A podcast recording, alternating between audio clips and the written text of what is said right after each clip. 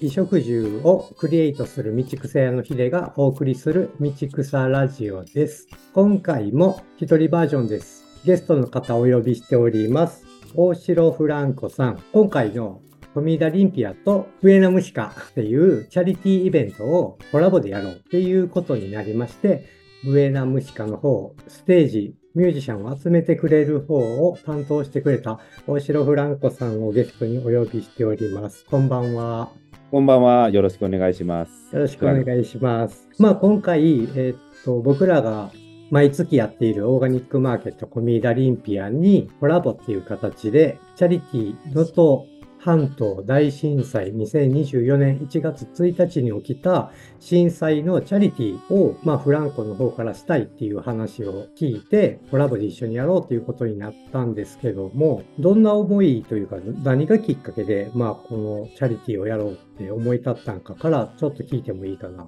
はい。この大震災が起きた時に、まあ単純に何か自分にもなんかできる支援とか何かないかなってこうパッと思った時にいろいろ考えてみて自分ができることとか得意なことで考えた時に普段音楽をしているのでその音楽を使ってそれを通してあのできないかなっていうのでそしたらまあ音楽イベントがいいんじゃないかなって思ってで、まあ、なんで音楽イベントにししようと思ったかというと音楽があの自分がその一番ストレートに心にものだと思っていてそういう、まあ、いい音楽とかいい食べ物って心が豊かになるじゃないですか。そういう豊かさをこう感じた時にそういう思いとかそういうエネルギーがこう波紋みたいに広がってでそういう思いがこう聞いた人の心に届きやすいって僕は思っていてだからすごく音楽の力というか可能性を僕はすごくこう信じていて音楽イベントにしようと思ったんですよ。で、まあ、音楽でもいろんな形があると思うんですけど、まあ、それを CD 売ったりとかそういうのもいいと思ったんですけどやっぱり人が集まってこう聴いて楽しくなって気持ちよくなってそういった時にやっぱりそういういい思いがいい気持ちが重なったらその力って強くなるじゃないですか。でそういう力が強くなって広がると思ってるのでみんなの心に届いてじゃあその聞いた人がじゃあ私たちも何かしてみたいとかなんか自分なりにもできることとか応援しよう支援しようって思ってもらえる人が増えたらいいなと思って音楽イベントにしました。今回初めてやんね、こういうことを企画してやってみようと思ったのって。そうなんですよ。今まで、まあ言えば、どこかしらで毎年あるけど、急に今回やろうっていう、というか今までもやろうとは思ってたの。それか何かきっかけというか、心の変化があって今回始めたのか。どういうえっとうんまあそんな大きな理由があるわけではないんですけど、えっと、まあ自分は震災が起きる前、去年、あの、去年の後半ぐらいから音楽イベントを企画するっていうことをしてみたいなって思い始めてたんですよ。今までは、あの、イベントに呼んでいただいて演奏しに行くっていうスタイルだったんですけど、自分の力でそういうイベントを企画したり、取材してみたいなってあのなぼんやりとこう思っていてでまあ来年からぼちぼちそういうことしてみようかなってなんとなく去年の後半ぐらいから思ってたんですよ。で正月にいきなりそんな大震災が起きてあのそういえば俺音楽イベントしたいって思ってたしあのそのチャリティーっていう形まあそんなのもいいなと思ってたんですけどまあ今やなってななんか直感にでなんか思えたんですよね。うん。なんかこ自分がやろうと思っていたことを、う、うん、こう背中を押されるような感じなのかな？背中を押されるっていう。いうか、よりも今やったらみんなのためになるやんけみたいなタイミングやったっていうか。そうだしそのなんか必要とされてるのかなって、うん。あの今まではこう自分の活動のためにとか自分の、まあ、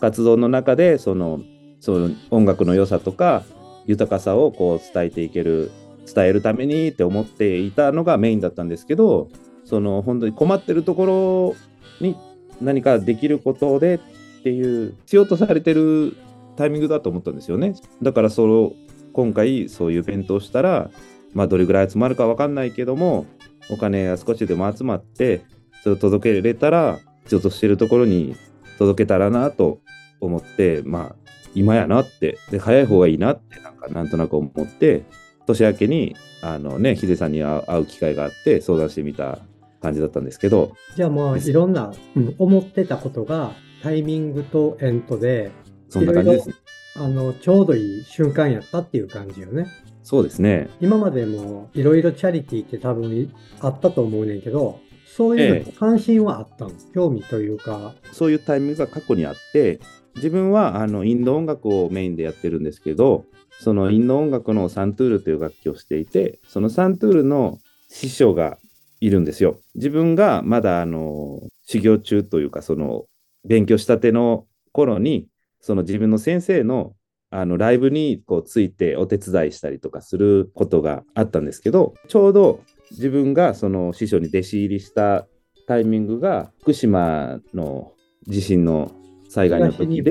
日本大震災の直後ぐらいだったのかな大体。それで自分の先生が福島に現地に行ってライブツアーをするということでついてくるかみたいな感じで手伝いに来てくれるかって声かけてくださってあのついていくことになって実際にあの僕はまだその頃音楽も覚えたてでまだ演奏できない状態だったのでほんまに音響のサポートとかあの楽器持ちだったりそういうあの簡単なお手伝いだったんですけど実際にその現地に行ってあの仮設住宅にも行って、まあ普段そういうところで生活して、ほんまに疲れ果ててる方々に、まあちょっとでもリラックスしてもらえるような、規模は小さいけども、生の演奏を聴いていただいて、まあちょっと心を和んでもらうっていう、あのライブだったり、他の団体さんが主催して僕の先生をこう呼んであのなんか大きなホテルみたいなところでそういうショーをしてしたんですけどもその時にまあ自分もいつかあのライブ活動がする時に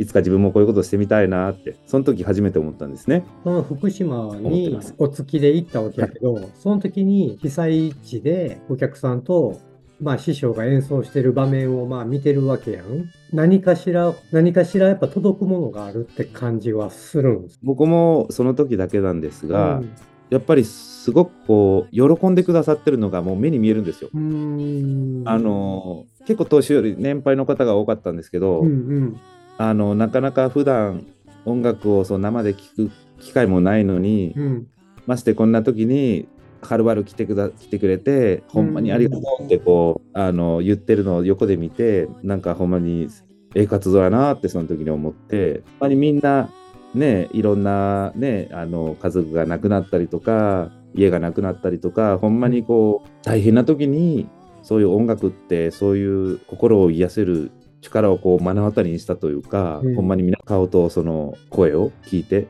そう思いましたね。力になるというか何か届くものがあるんやな。はい、うん、あると思ってます、はい、なるほどね。そうかそうか。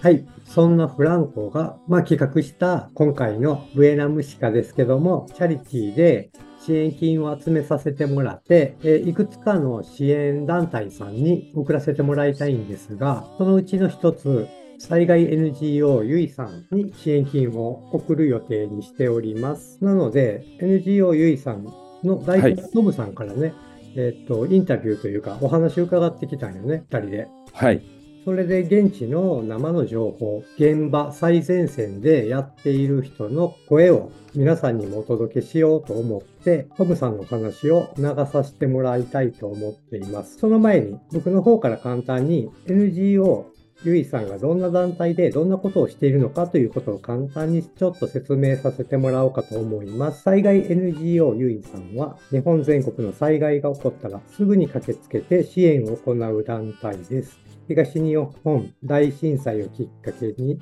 始まった災害支援のスペシャリスト団体になると、今回もそうなんですけども、いつも大きな災害、小さな災害問わず、災害直後の生きるか死ぬかのタイミングから支援を開始して、ボランティアを集めて、情報を集めて、その場その時に必要な支援を計画して実行されていっています。その活動は長期にもわたる時もあり、復旧していく、復興していく、そういう長期的な支援活動とか発信など、幅広く網羅的に活動しておられます。はい。それでは2人で聞いてきた NGO ゆい代表前原トムさんへのインタビューをどうぞ。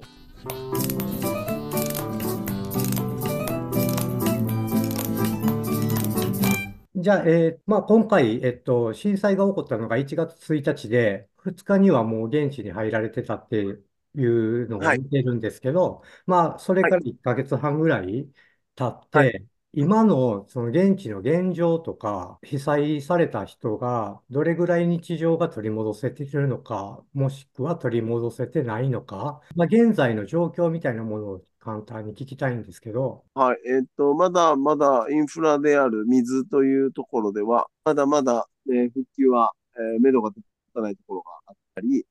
えっと、一番遅いところで4月ぐらいになるんじゃないかなっていう、えーお話とかはあります。えーそれは、あの、七尾市のですね、能登島という島だったりとか、あと半島の端っこになるとやっぱり遅くなったりとか、いろいろな条件がやっぱ違うので、まあ難しい状況ではあります。で、まあ水と並行して下水がですね、今回地震で揺れたことによって土の中の下水がだいぶあの割れたり、折れたりしてるっていうのがあるので、なかなか水が出たからって言って、えーっと、流せない状況が今現地ではあるというのが今の現状です。電気やですね、他のインフラ、ガスとかそういったものはだいぶ整ってきてはいるんですが、やはり水と下水と、あと道ですね。道もだいぶ、あの、当初よりは良くなったんですが、まだあの、半島なので、あの、支流、支流のですね、真ん中の大きな道路とかは、全然大丈夫なんですけど、やっぱり、あの、脇にそれていくようなところと、ちょっと山の中に入っていくような、ただ孤立じゃないですけど、いけないっていうか、まあそういったものはヘリコプターで、えっと、避難をされたという方々が多くて、地域に帰っていけないっていうような方々もまだ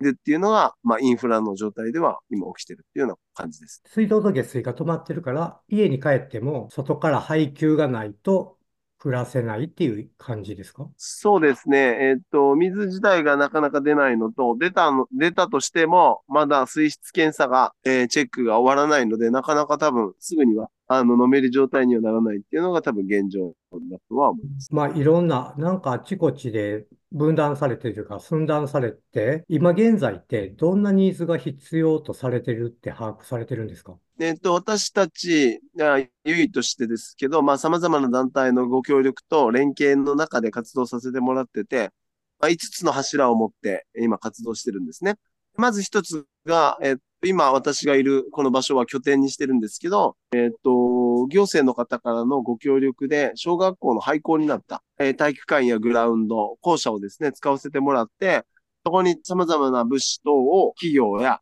えー様々な関係機関からいただき、それを保管して管理し、えー現地に届けるというようなことを行っています。で、このベース班というのは基本的に宿泊場所であったり、あとは在宅って呼ばれる地域の方で、あの、ちっちゃな避難所だったり、自宅でテント張って生活してる人たちがいるので、そういった方々がお風呂に入りに来たりとか、あとは洗濯が使えるように作ったので、お風呂洗濯、あと、物資を取りに行くようなことで、私たちは在宅の方々の支援、支援というのを、この拠点周りの方々をやってるというのが、まずベース班です。で、もう一つは、物資班、物流班っても言ってますが、基本的に物を届けるというチームを作ってます。それこそ、あの、ペットボトルの水っていうのもあれば、食材ですね。最初の方はインスタント系の食べ物もありましたが、今では、あの、例えばひじきみたいなものとか、ちょっとレトルトだけど、健康に良さそうなものっていうものを届けたり、あの、電子レンジでチンしたり、湯煎で温めたら食べれるように。最初の頃はカレーも大丈夫だったんですけど、今はもうやっぱカレーは人気がないというか、食べ飽きたというか。アルファ米もやっぱ、まあやっぱりちょっとねっていうような形になってきてるというような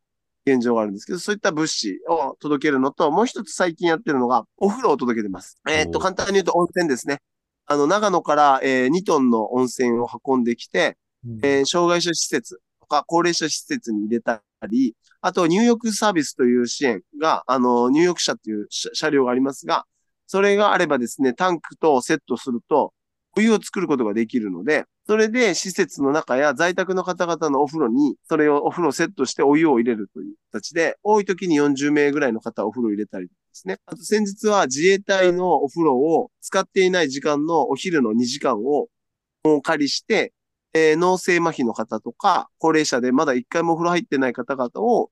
おえーっと、タクシーというか、車で自衛隊風呂まで来てもらって、そして40日ぶりにお風呂を入れるっていうのを解除をするっていうのは、それはやっぱり介護職の方々のご協力がなくてはできないので、そういったお風呂を届けるというような形を支援しているという物流班っていうのがまずあります。もう一つは炊き出し班というのがあって、それは食ですね。住民さんが方々が住民が、えー自ら自分たちで炊き出しをしている地域とかもあります。食べ物とか、えー作ってたりもするので、そういった補助したりとか、一緒に炊き出しするときもありますし、あとはですね、食べ物、カット野菜を届けるというようなことをしたり、少しでも炊き出ししてる方々の疲れが、やっぱり1ヶ月半も1日300食を朝昼晩やってたりとかするとし、やっぱ疲労が起きるので、そこで1日私たちがやって、サポートするっていうような形が行ったりとか、最近はそこにコーヒーとかですね、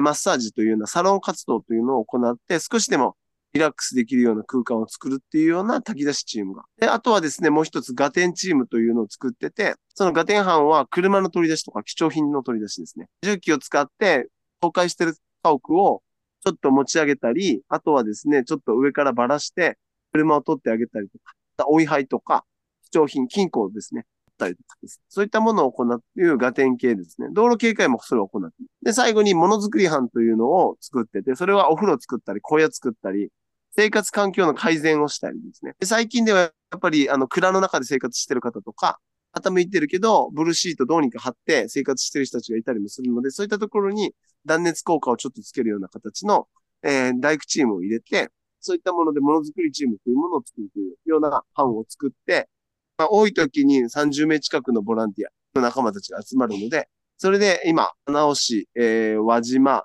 能登、穴水、鈴といった町村ですね。3、5つか4つから5つぐらいの市町村にみんなでチリチリバラバラで、えー分かれて半編成をして現場に行くというようなことを行っているというのが私たちがやっている活動です。今伺ってると、6週間か7週間経ちますけど、ずっともう活動の内容というかニーズってあんまり変わってなくて、その5つの柱が未だにずっと続いてるって感じですか？基本的に、えっと、今もまだ続いている状態で、逆に、あの、被害が広がっていることもあります。うんあのー災害直後は、えー被害が大変な状態だったんですが、少しずつ避難生活で多様化というか、様々なところに避難していったんですね。最初は避難所だけで、えー炊き出しだったり、支援していればよかったんですが、それが在宅に戻ったり、避難生活が厳しくなった人たちは、家に帰ってっちゃうので、でも家の中では水が出なかったり、雨漏りがしてたりっていうので、見えづらくなったり、あとはですね、二次避難所というのを金沢の方で用意したことによって、金沢に被災者が集まってしまって、そこへの支援が難しくなるというような形とか、地域から離れてしまったので、次は移動支援が必要になったりとかっていうような形で、なんか後手後手になってるっていうのが今現状で、やはりこの寒い中で、やっぱり関連死と呼ばれる、あの寒い中で生活をし、えーしないといけない方々が、あの今もいるっていうのが、やっぱ難しく変化しているところかなとは思う。いろんなところにもう最初は避難所に集まってくれてた方が分散してしまっているっていうことですよね。そうですね。避難所の状況がすごい、やっぱ、あの、環境が良くなかったのがあって、最初。はいはい。で、避難所もですね、今回、お弁当が出たのは4月の後半ぐらいなんですよ。それまでは弁当が出ずに、皆さん、地域の中から野菜、大根、白菜を自分たちで土がついてるのを取ってきて、なんだろ、沢水で洗って、どうにかして自分たちで、とか、あと倒れて、あの、倒壊しそうな家の中から、味噌持ってきたりとか、お米持ってきたりとか、あとガスがですね、LP ガスが繋がってるものを引っこ抜いてきて、どうにか自分たちの、あの、集会所とかで作って、どうにか食を繋いできたっていうのがあったんですが、やはりその中でも高齢者の方とか、やっぱりしょ、えーっと、障害を持ってる方とか、ちっちゃなお子さんがいるっていう方々は、やはりなかなか長くは入れないので、車中泊になったり、えー蔵の中で、えー生活してたりとか、今日もですね、この近所の、方はテントの中、今、私、小学校の運動会テントの中にいますうん。が、テントの中にまたテントを立てて、1歳、えーっと、8ヶ月の子子か、うん。まるまると作った子供とか、子供が3人ぐらい、えーいるようなテント生活してる人たちもいる。あと、ビニールハウスで生活してる人たちも今もいるというようなのが現状です。今現在、僕らみたいにちょっと離れたところにいてて、まあでも何かしたいという気持ちはあるんですけど、なかなか現地にパッと飛んでいけないっていう現状もあって、そういう人たち届けてもらいたいものって、例えばそれはお金が助かるのか、人は来て、やっぱり来てくれということなのか、物資なのか、今現在ってどんな感じなんですか？えっと、やはり、あの、まあ、どこの災害でも同じなんですが、簡単に3つだけ挙げると、まず1つは支援金とかですね、金ですね。やっぱ資金がないと私たちの活動もやっぱり潰れていくというか、実際私もあの、今回お金すごい計算してなくて、もうすごい金額多分使ってて、後でどうなるかっていうか、もうそれはなんかついてくると思ってます。うん、もでも目の前の人たちの命とか、目の前のやらないといけないことに集中しないといけないので、今回私たち助成金も一本もまだ。なので、火の車なんですけど、でもそれは、なんか、後でもいいというか、もうなんか、まずはやること。日々目の前でやれることをやっていくことが大事だと思ってますし、まあありがたいことにたくさんの方々がご協力してくれたり、まあ企業で言うとパタゴニアさんみたいなところが支援いただいたりとかですね。あとはまあ味の素さんっていうところから、あの食べ物とかですね、インスタントじゃないけどとか、あと生協さんからお水いただいたり、あとは味、え、さだまさしさんの基金があって、風立つライオン基金っていうのがあるんですが、そういうところから野菜を届けてもらったりとか、あとミュージシャンの方ですね、とかが、あの、狼を被った仮面の方が、えっ、と、いろんな支援をしてくれたりとか、あと千葉のちょっと突っ張り的なミュージックをやってる方が、タワーブースをちょっと支援して、これをまた被災者につなげるというような形で、様々な方々が支援いただいてくれてるんですが、そういった方々のお力をお借りして、まず基本的に資金というか、私たち団体に寄付してくれてる方々もいたりもします。っていうような、えー基本的にお金。で、何がお金のいいところは、必要なものをここで買えるってことなんですよ。うんというのも、あの、こんだけインフラが、えーの、整ってない状態ですけど、スーパーはもう空いてます。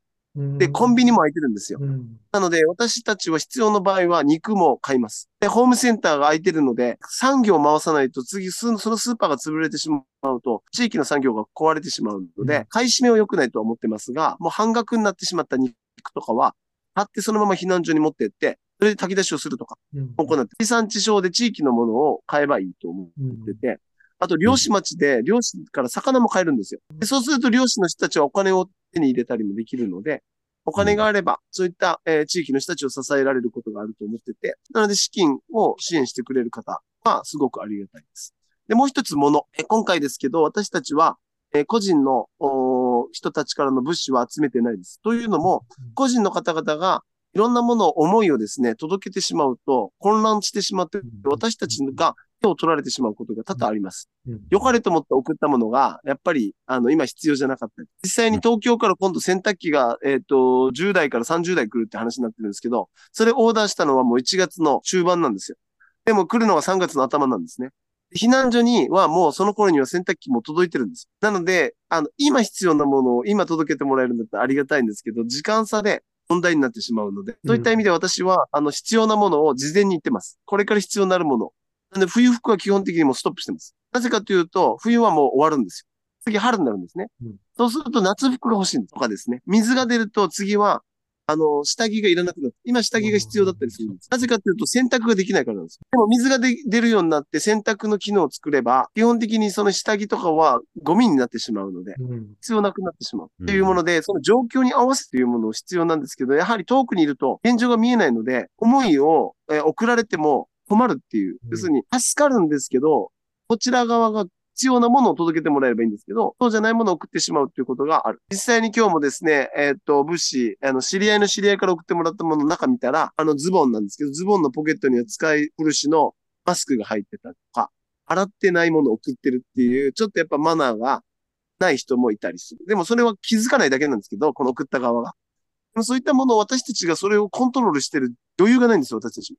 なので、基本的には物資というものは基本送らないようにしてもらう。ただ、でもそれでも物資を送りたいって方がいるので、欲しいものリストっていうものを作ってます。それは Amazon からポチッと押せば、それがこちらに届くっていう仕組みになってるので、基本的にはここの情報、あの、住所をお伝えしてません。住所を送ると、あ、伝えると、思いを送ってしまう人たちが出てくるので、基本的には Amazon の欲しいものリストから送ってくださいっていうようなものをやってます。なので、まあ、お金と物資。あとは人ですね。それでも私は、えーっと、人として生きたいんだっていう方は、基本的に拒んではいません。ただ、今回の災害は、すごいインフラが整わない、難しい災害になっているので、誰でもいいというわけではなくて、自己完結ができつつも、人と共存し、コミュニケーションが取れる方であることを条件にしています。というのも、今集団生活で20名の方が体育館近くにいたり、私たちは一緒にやってるんですけど、一人自分のやりたいことを押し付けるような方々が行くと、この輪が乱れてしまう可能性があるんですね。そういった意味では、人とちゃんとコミュニケーションをとって、自分の正義という拳を、あの、掲げられない。掲げなくてですね、ちゃんと協調性ができる人間ではなくては、私たちは受け入れるのが厳しいということで、あの、来るときは面接ではないんですけど、お話をして、どういった方なのかっていうお話を結構します。なので、私たちがこういったミッションをやってますよというような形で、それで賛同できる方はぜひ協力して来てもらいます。で、その時は3日なのかとか1週間なのか、いろんなことを聞きながら、えー調整して入ってもらうというのがあります。で、実際に今回の災害で、私も災害直後から、えー走り回り、やっぱり被害が大きくて、何度も涙を流し、どうしたらいいかが悩んだ災害なんですけど、その中で私たちはブレてはいけないなと思ったので、私の中で一つ大きなミッションを作りました。それは何かというと、助かったものを救うという一つのミッションを、えー掲げました。助かった命、助かった財産、助かった暮らし、助かったコミュニティ、そういったものを私たちはどう救っていけるのかということを私はミッションとして掲げて、なので、申し訳ないですけど、車取り出ししてるんですけど、ぺちゃんこになってるものはもう諦めて、私たちは触りません。でも、助かったものだったら、というような形で、いつかぶれないように。要するに住民さんは何ができるかわからないので、いろんなお願い事するんです。でも、申し訳ないけど、トリアージをしないと私たちはこの大きな災害には向き合ってられないので、申し訳ないけど、支援のトリアージとして、助かったものを救うんだよっていうことを私たちは掲げてやっています。で、その中でキーワードとしては3つ。まず1つ、連携が重要。関係機関との連携と、え団体との連携というのがもう必要不可欠の災害になっているのと、もう一つはお祭りです。この、奥能登と呼ばれる能登はお祭りがすごい盛んで、どこに行っても出汁があったり、自分たちの地域への誇りというものをお祭りである。で、基本的に高校卒業して大学がないのでみんな外に出るんですよ。でも戻ってくるんですけど、みんな不思あの会話の中でお祭りの話結構するんです。やっぱ地域のプライドっていうものを持ってたりする。このお祭りを再建させていくことが、きっと多分この地域にとってすごい大切なミッションだと私は思っています。で、もう一つが街づくり。鈴や輪島は被害がめちゃくちゃ大きくて、申し訳ないですけど、東日本大震災のように、あのー陸前高田とかですね、女川のようにすべての建物を一度きれいに更地にして、新しいお街を作っていく、コンパクトシティを作っていくような話になっていくというぐらい大きな災害になっています。輪島の、えー輪島の街中とか、鈴の街中ですね。そういった時に街をどうやって作っていくのかっていうのを行政指導ではなくて、地域の声をちゃんと組み上げて、お祭りも考えながら地域を作っていくっていうことを、この10年やっていかないといけないような災害だと私は思ってるので、その3つのキーワードをしっかり、えーいろんなところで伝えてます。そして、そのためにも私たちは、あの大切にしないといけないのは、あの今ですね、水が出ないので、様々な人たちがお風呂作ったり、洗濯機入れたりしてる。でも海面活性剤を使うような洗剤を使ってしまったり、そこら辺の石鹸を使ってしまうと、助かった海が使えなくなるんですよ。うんゆくゆく。なんだろう、牡蠣の棚とか漁業は生きてるわけですよ。助かった産業なんですよね。なので私が今みんなにいろいろ言ってるのが、今も未来も考えながら、被災者へ、えー支援者へ、地球へ、思いやりと責任を持って活動しましょうっていうことを一つテーマに掲げてます。目先の今を考えるのも大切だけど、半年後、10年後のこともちょっと考えませんか？で、被災者のために支援することで、支援者同士がぶつかり合ってることもあるんですよ。その正義というものが様々なので。でもその、その人にとっては海面活性剤の入っている洗剤というのは正義だと思って入れてるんですよ。でもそこに気づかせてあげる優しさとか思いやりもすごい大事だと私は思ってるし、自分たちの活動もしっかり責任が取れてるかなっていうことを自分にもないといけないことだと私は思っています。うんそういった意味ではさっき言った、その思いやりと責任をしっかりみんなが持っていく。そういったミッションをちょっと掲げて活動するということを、私は、あの、いろんな関わっている団体や人たちに伝える。か思いというものを賛同できて、共に会あのコミュニケーションが取れる方であれば、私はぜひ来てほしいというようなことをお伝えしています。ただそういったことをですね、あの、言わないでですね、ボランティアセンターに行けないから行きたいんだっていうような形で来られてもですね、重機に乗りたいから重機に乗せてくれとかですね、え自分は炊き出しをしたいからラーメン作りたいから行きたいんだではなくて、求めている住民さんの声に合わせるべきだと思うんですよ。ラーメンが欲しいんであればラーメン作ればいいですけど、そんなのもう食べ飽きたから、お粥がいいって言うんだったらお粥を作ってあげるって。自分たちの正義を被災者に押し付けるのではなくて、被災者をファーストに考え、被災地域のことをファーストに考え、どう連携していくかということをやっぱり考えながら支援をしないといけない。ということがすごい大事なので、そういったコミュニケーションが取れる方であれば、ぜひ、まあもちろん、えー、和歌山の方々も過去の被災地、経験している、えー、私もずっと和歌山でお世話になったので、紀伊半島だったり、今年、えー、昨年の夏もですね、海南とか、氷見野の方でも水害が起きてます。そういった中で何かできないかって思ってる方々結構いると思います。実際にあの梅干しを送ってくれる和歌山の仲間とか、あのみかんを届けてくれたりとかですね、様々な人たちが何か思いを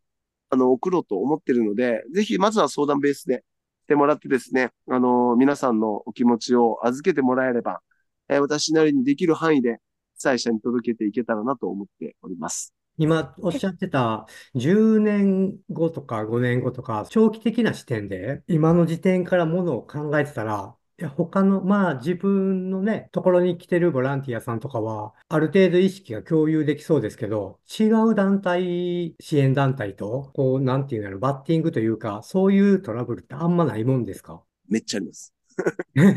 やっぱり。でも、それは、うん。と、仕方のないことだなと思ってて、それはやっぱりこの地球から戦争がないように、すべての人たちが愛と、えー、自分の正義というものを持っているんですけど、それを拳に変えた瞬間にやっぱり憎しみや、やっぱり怒りになるので、私はそれはやっぱ違うと思ってるんですね。うん、ただでもそれも私たちが押し付けることもまた違うと思うので、やっぱ対話だなと思って私はいつもいます。なので、えー、気づくまでというか、お互いの妥協点っていうか、そういったところも考えながら、いくことが大事なので、私はできる限り現場を走り回りながら様々な団体とコミュニケーションを取りながら、その方々が困っていることをサポートしてあげる。っていうことがきっと大事かなと思ってるので、はい。あのー、対話をし続けることかなと思っていつも活動はし。て今のところ、えっ、ー、と、先ほど聞いた感じでは、えっ、ー、と、やっぱりお金も人も物資は今現在欲しいものがリアルタイムに届くように3つとも必要なんだっていうお話でしたけど、これからまあ今は1ヶ月半ですけど、この震災というか影響って半年後も1年後も2年後も、それこそ10年後も続くわけで、そんだけ長期な視点に立った時に、外から、現地ではない外からサポートできることって、ね、ここが重要なんだよっていうことあったらちょっと伺いたいんですけど。はい、抽象的なお話になると思うんですが、うんやっぱり今思っている熱い気持ちとか、あの関心というのを持ち続けるということが、まず一番大事だと思ってます。被災地にとって一番苦しいのは、世の中から切り離されていく疎外感とか、なんで自分たちだけがそういう悪いことしてないのにっていうことだと思うんですよ。ボランティアの存在って片付けるための要因ではなくて、寄り添い行為だと思ってるんですね。様々な方々が気にかけてくれている。私たちのことをっていうことを手段を通して伝えている行為が私はボランタリー、ボランティア活動だと思います。うん、なので、私なんかはこれな、例えばだけど沖縄から届いたサーターアンダーギーだよとか、沖縄のトウモロコシが送られてきたよとか、和歌山から何が送ってきたよとかっていうことをやっぱ伝えることで、やっぱり外からの人たちが私たちのことまだ気にかけてくれてるんだね。遠い青森から送ってくれたんだねとか、やっぱり様々な人たちが気にかけていることを伝えることがまず大事ですが、残念なことにこの日本は情報が多すぎてですね、アップデートが早すぎて、どうしても情報が埋もれてしまって、なかなか被災地の状況というのが伝わりにくくなっていくっていうのが現状だと私は思っています。なので私たち優位はですね、今回も早い段階からあの情報を発信していくとと。で、いつもよりも意識し多めに上げてます。あとは、その情報を精査するのは受け手側だと思ってるので、うん、こっち側はどんどん送り続けることしかできないので、やっぱ金は打ち続けなければならないと思ってます。なので、私は発信をし続けるとっていうので、若者たちに動画班を作って、あの、スコップ持つとか作業するんじゃなくて、君は動画が作れるんだったら動画で発信してくれって、今、その声、状況を、ぜひ個人の SNS や動画で YouTube で今はそういったことができる時代になったんだから、ぜひやってくれっていうので、各若い子とかいろんな人たちには伝えてます。で、そういったところのいろんな目線をやっぱり発信することで、様々な人に届くのかなと思っているのは、私ができることだったと思ってますので、ぜひですね、関心を持ち続けてもらいたい。この熱い思い、今気にかけていることを長く持ち続けてほしいと思ってます。1月はですね、命と向き合った日でした。2月は復旧が始まった時期で、3月が本格的な復旧のスタートなんですよ。で、4月になると春が来るんですね。その時に、この2月にどんだけの環境を整えられるかが、4月たくさんの人たちを受け入れられるからです。なので私は今、学校の校舎を使って、今私たちの仲間たちは30人ぐらいいますが、100人から110人ぐらい受け入れられる環境を今整えようとしてるんですね。うん、それは小学校の廃校の裏のグラウンドにキャンプ村を作ったり、あの、様々な人たちを受け入れる環境を整えれば、今は私たちのスタッフの数も足りてないんですけど、中核的な人間がいて、そのゲストハウスじゃないけど、50人、100人の人間がちゃんちゃんと管理できるような環境が整えばですね、あの、被災地に送ることができるわけですよね。うん、そういった意味では私たちは、その2月、3月でどんだけの環境を整えていけるかっていうのが私は被災地のにたくさんのボランティアを送れるか、だと思ってるので、この小学校をまずは環境整備しながら、とはいえ目の前で困っている方、命と向き合っている方々がいるので、食や物を届けながら、えー、そういった支援をしているというのが現状なので、いつか春になれば、きっともう少しハードルが下がり、被災地に来れるようになります。ぜひですね、今持っている気持ちとかですね、そういったものを温かく持ち続けてですね、熱い気持ちを持ち続けて、何かあった時にアクションが起こせる。で、あの、私沖縄の人間なので、沖縄の反対運動をしている先輩たちに言われました。怒りや悲しみは疲れると。もうパッションとしてエネルギーは生まれるけど、長続きしないよ、トムと。人は喜びや楽しみ、え歌、様々なハッピーの力の方が長く続くよって言われました。アクションを起こして自分も何か得る。自分も世の中のためになったんだっていう、まあ募金一つでもいいと思います。ものでもいいと思います。何かできるアクションをまずちっちゃいけどやってみて、そのちょっとした喜びとか、ちょっとした自信というものを温かく持ち続けて、次のアクションを育ててほしいと思います。どうしてもアクションじゃなくて考えるだけで終わると人は思いというものはちっちゃく尻ぼんでしまうと思ってますので、ぜひ今思っていることをちっちゃくてもいいのでアクションをしてください。実際に先日、年末年始のお正月のお年玉を集めて届けてくれたお母さんズっていう方々がいました。3円のお金を握りしめてその母ちゃんズに持ってきてくれて、それをかき集めて、えっ、ー、と、何万円になりましたが、そのお金で私は、えっ、ー、と、ホットケーキミックスを買ったり、夜間を買って届けたんですよ。で、その写真をしっかり母ちゃんズに届けたんです。そうするとその子供はきっとその思いというもので、私の3円で何か救えることができるんだっていう自信が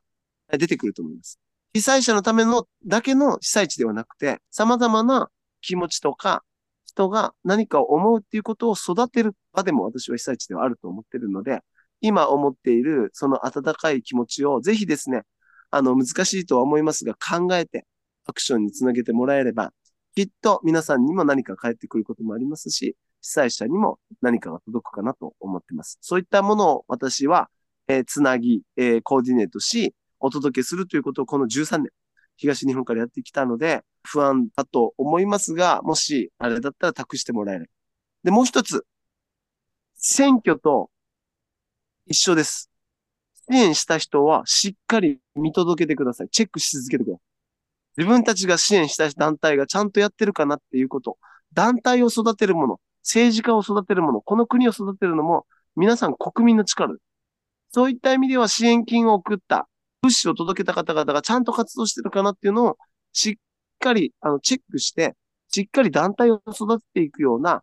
国になれば、国民になればですね、もっともっと災害支援で活動できる団体を育つと思ってますので、ぜひですね、厳しい目で温かい気持ちを託してもらえる。様々な団体に託してもらって、みんなで一緒に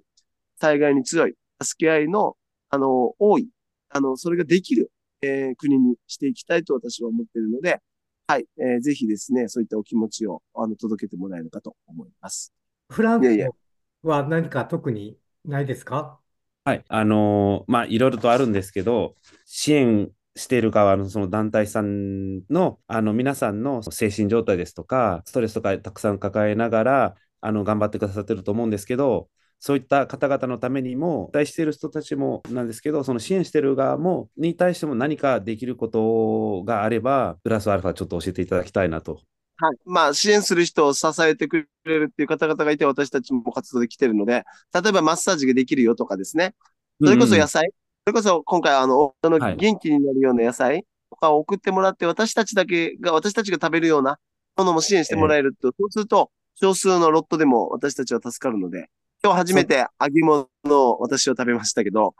あの、仲間たちが作ってくれた野菜、でやっぱそういったものを送ってくれるだけでも本当に助かります。ぜはいひぜひ、なんかそういったことを、ぜひ応援してもらえれば助かります。それで、その団体の方々もより元気になっていただいて、被災者の方に回れば、ねはい。ありがとうございます。はい、ぜひぜひ、あの、これからは、あの、助かった産業で作ったもの、今日もさ酒造さんから先を救出したんですけどうん、そういったもの、助かったものも売って、あの、買って応援、飲んで応援、食べて応援でみたいなこともどんどんやっていきたいので、輪島塗りも助かってるものいっぱいあります。そういったものを私たち集めて、そういったバザーとか何かしたいっていうんであれば、あの、和歌山に送ることも多分できると思うので、ぜひですね、いろんな形で被災地に思いを、あの、託してもらえればありがたいなと思いますので、よろしくお願いいたします。あ、はい、わかりました。では、今回ありがとうございました。本当にありがとうございました。はい、失礼します。